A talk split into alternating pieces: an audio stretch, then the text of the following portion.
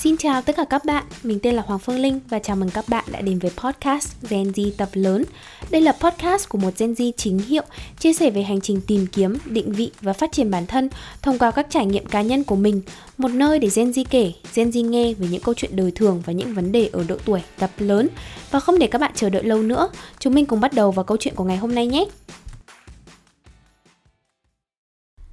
Xin chào các bạn, mình là Hoàng Phương Linh và chào mừng các bạn đã quay trở lại với kênh podcast của mình. Tập podcast ngày hôm nay chúng mình sẽ trò chuyện về chủ đề định hướng lại bản thân và chọn lọc cơ hội để không bị đi lệch hướng. Mình hay thấy bản thân mình là thuộc vào cái dạng tham công tiếc việc, kiểu cái gì cũng muốn làm, cái gì cũng muốn thử.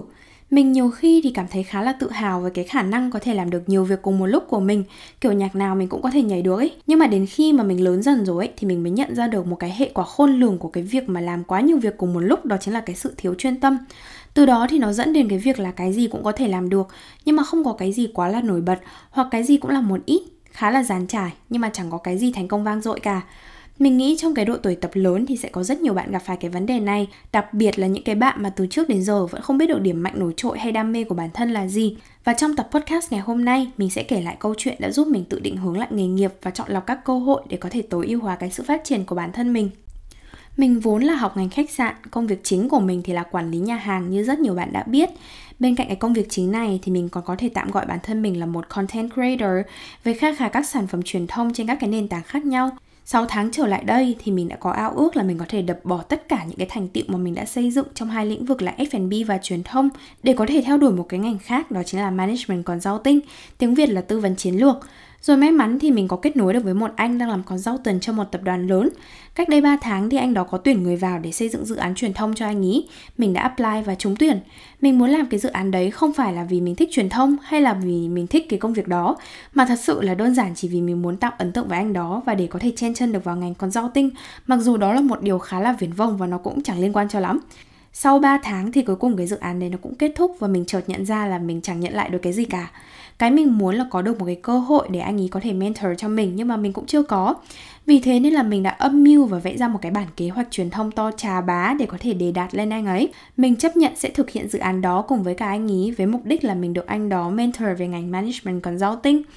mình đã có kế hoạch là mình bỏ YouTube để có thể theo đuổi cái dự án đó. Trong khi dự án đó hoàn toàn là một cái dự án xã hội, không liên quan đến ngành mình thích, cũng chẳng liên quan đến con đường sự nghiệp của mình luôn. Sau khi anh ấy nghe toàn bộ cái ý tưởng của mình, anh ấy đã quay sang hỏi mình một câu Thế vậy định hướng nghề nghiệp của em là gì? Và sao em lại muốn thực hiện cái dự án này cùng anh? Bởi vì anh ấy biết quá rõ là mình muốn theo đuổi management consulting Nhưng mà anh ấy cũng biết là mình đang hoạt động trong những cái lĩnh vực khác hoàn toàn và trái ngược hoàn toàn với cả consulting Và anh ấy còn biết rất rõ là con đường định hướng của mình nó chẳng liên quan gì đến cái dự án mà mình đang đề ra cho anh ấy mình đã không ngần ngại và nói rằng là mình muốn theo đuổi management consulting và mình làm cái dự án này để xây dựng cái profile để có thể phục vụ cho việc apply vào ngành này. Anh ấy đã nói thẳng với mình luôn là ý tưởng dự án của em hay, nhưng mà dự án này nó sẽ chẳng giúp gì cho cái con đường sự nghiệp của em cả. Và từ một cái buổi pitching ý tưởng dự án nó đã chuyển hoàn toàn sang thành một buổi định hướng nghề nghiệp cho mình và những cái điều mà anh ấy chia sẻ đã giúp mình lấy lại được phương hướng cho cái sự mất định hướng của bản thân mình nên mình cũng muốn truyền tải lại những cái điều đó đến tới các bạn đang nghe cái tập podcast ngày hôm nay. Việc đầu tiên mà chúng mình cần phải làm đó chính là xác định được cái vấn đề của việc mất định hướng nó nằm ở đâu. Nếu các bạn mất định hướng vì các bạn chưa có hướng, thì cá nhân mình nghĩ là các bạn cần phải thử rất nhiều thứ khác để có thể ít nhất biết được là mình hợp cái gì và thích cái gì. Còn cái sự mất định hướng mà mình muốn nhắc đến trong tập ngày hôm nay là dành cho những bạn nào có quá nhiều hướng để phát triển, nhưng mà không biết đâu là hướng đi phù hợp nhất với bản thân mình, hoặc có quá nhiều điểm đích muốn hướng tới, nhưng mà có quá nhiều con đường nên không biết phải đi hướng nào cả cái câu hỏi đầu tiên mà các bạn cần phải đặt ra cho bản thân mình là các bạn muốn đạt được những điều gì trong cuộc sống? Với mình thì ở cái thời điểm hiện tại, mình thật sự muốn theo ngành management còn rau tinh và đấy là ước mơ lớn nhất của mình. Bên cạnh đó thì mình cũng muốn được phát triển trong ngành F&B muốn trở thành chuyên gia về rượu và mình cũng muốn được làm sáng tạo nội dung nữa cơ. Điều tiếp theo mà các bạn cần làm đó chính là sắp xếp những điều bạn muốn đạt được trong cuộc sống theo thứ tự ưu tiên bạn thử xem xem là trong những cái con đường các bạn muốn đi thì đâu là cái con đường mà các bạn khát khao được chinh phục nó nhất. Với mình, đó chính là management còn rau tinh. Câu hỏi thứ hai mà các bạn cần phải đặt ra cho bản thân mình là tại sao các bạn lại muốn theo đuổi hướng đi đó và gạch đầu dòng ra tất cả những cái câu trả lời của bản thân? Khi anh ấy hỏi mình là tại sao mình lại muốn theo ngành management còn rau tinh thì mình đã kiểu đứng khựng lại một lúc và mình khá là lúng túng bởi cái câu hỏi đấy. Vì mình biết là mình rất rất thích ngành con rau tinh bởi rất nhiều lý do. Mình chỉ biết là rất nhiều lý do thôi nhé nhưng mà chưa bao giờ mình thật sự định nghĩa ra rõ ràng những cái lý do đó là gì. Do vậy cái giấc mơ trở thành con rau tinh của mình nó cứ chóng bánh trong đầu mình thôi.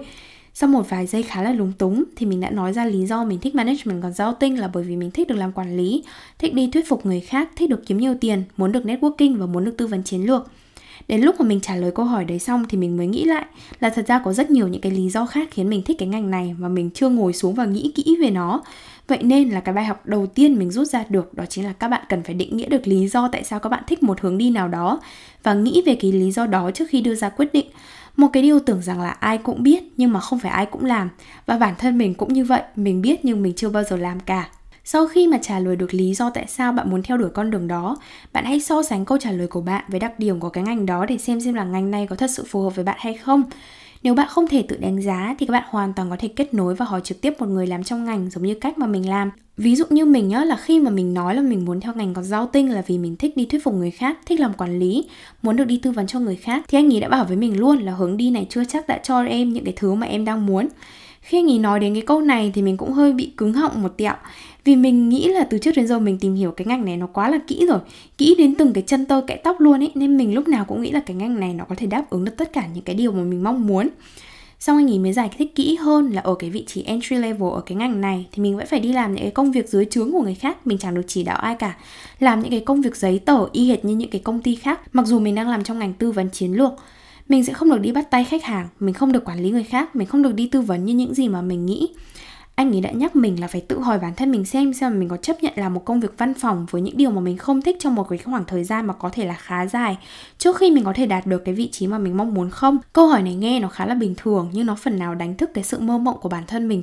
từ trước đến giờ thì khi mà mình nghĩ đến ngành này, mình luôn nhìn nó ở vị trí của những người quản lý. Mình luôn nhìn xem xem là những cái người thành công họ làm những gì trong cái ngành này và mơ mộng là mình sẽ trở thành họ. Thế nhưng mà mình lại quên mất đi một việc là phải đánh giá xem công việc của các bạn mới ra trường trong cái ngành này nó sẽ như thế nào. Và tự hỏi bản thân mình liệu có thể chấp nhận làm một cái công việc entry level đó trong một khoảng thời gian trước khi mình có thể đạt được những cái vị trí mà mình mong muốn không?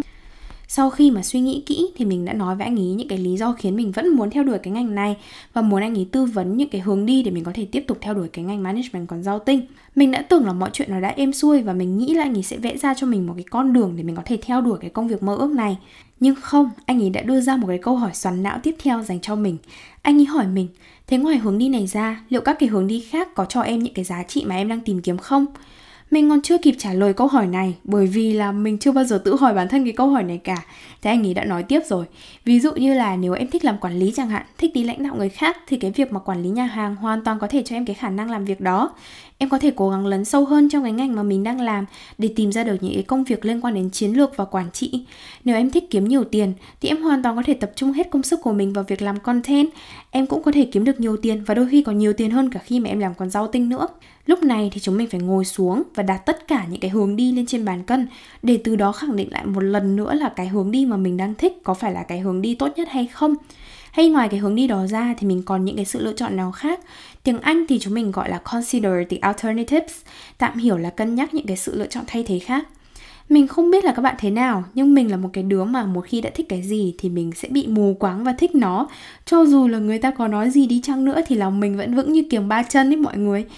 anh ấy liên tục nói với mình là anh ấy nghĩ là mình khá hợp với việc đi sản xuất content, làm truyền thông và có thể cái hướng đi đến nó sẽ phù hợp hơn với mình. Thế nhưng mà sau bao nhiêu câu hỏi thì mình vẫn cố gắng thuyết phục anh ấy là mình thích ngành management còn giao tinh và đấy mới là cái ngành mà mình thật sự thích. Nói đến đây thì anh ấy lại tiếp tục phân tích tiếp cho mình.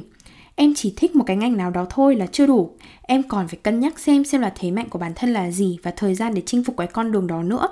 Anh có thể thấy là em có tố chất để phù hợp với ngành management còn giao tinh thật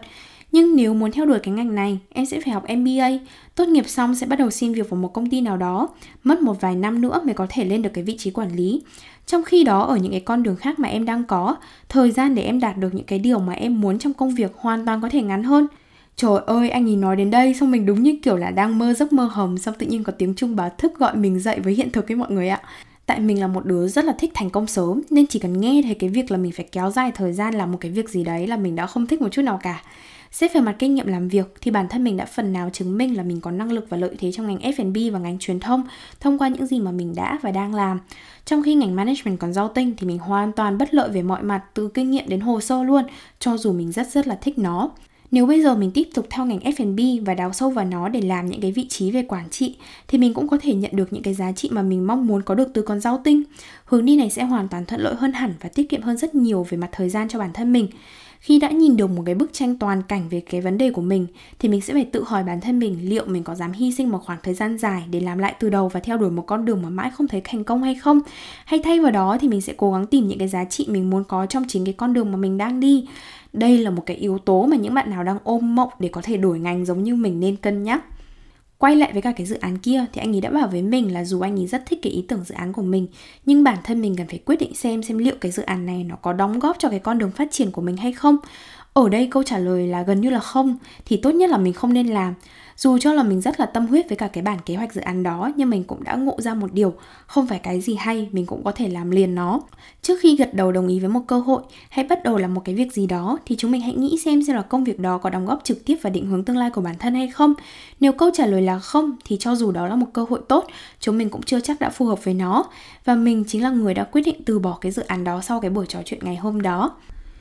Cuộc trò chuyện ngày hôm đó đã như cứu vớt mình ra khỏi cái sự ngụp lặn của vấn đề mất định hướng. Những câu hỏi tưởng chừng như rất đơn giản nhưng mình lại chưa bao giờ thật sự suy nghĩ kỹ về chúng và trả lời chúng một cách thấu đáo. Mình đã dành cả một cái buổi tối ngày hôm đó để có thể định hướng lại cho bản thân mình. Và chỉ ngay sau ngày hôm đó, mình đã vẽ ra được những cái bước đi rất là rõ ràng cho những cái con đường tiếp theo. Và mình đã dũng cảm bỏ qua một cơ hội, một điều mà một đứa tham công tiếc việc như mình chưa bao giờ dám làm cả. Mình hy vọng cái câu chuyện mình kể cho các bạn ngày hôm nay sẽ phần nào giúp các bạn lấy lại được định hướng của bản thân trong sự mất phương hướng. Những câu hỏi mà anh kiên đặt ra cho mình cũng chính là câu hỏi mà mình muốn các bạn tự hỏi bản thân khi đứng trước một sự lựa chọn ngành nghề nào đó, khi bạn muốn đổi ngành giống như mình, khi bạn có quá nhiều hướng đi mà không biết phải chọn hướng đi nào, hay bất cứ khi nào bạn cảm thấy mông lung về định hướng nghề nghiệp tương lai của mình. Cái điều mà mình muốn đặc biệt nhấn mạnh với các bạn đó chính là chúng mình cần phải biết cách lựa chọn cơ hội để không lãng phí thời gian bơi bốn phương tám hướng mà vẫn chưa thấy bờ. Nếu các bạn đứng trước một cơ hội tốt nhưng nó không trực tiếp đóng góp vào mục tiêu tương lai của các bạn thì hãy cân nhắc thật cẩn thận và mạnh dạn từ chối nó khi cảm thấy nó không phù hợp và đó là tất cả cái nội dung mà mình muốn gửi tới các bạn trong cái tập podcast ngày hôm nay. Cảm ơn mọi người đã nghe đến hết cái tập podcast này. Và thôi thì mình sẽ hẹn gặp lại mọi người trong cái tập podcast tiếp theo và mình mới đưa ra quyết định là mình sẽ cố gắng lên podcast vào thứ ba hàng tuần. Um, nên là có gì mọi người cứ canh vào thứ ba hàng tuần để có thể nghe được podcast của mình nhé. Đó, thế thôi, cảm ơn mọi người rất nhiều một lần nữa và xin chào và hẹn gặp lại các bạn trong những tập podcast tiếp theo trên kênh Gen Z tập lớn. Bye bye!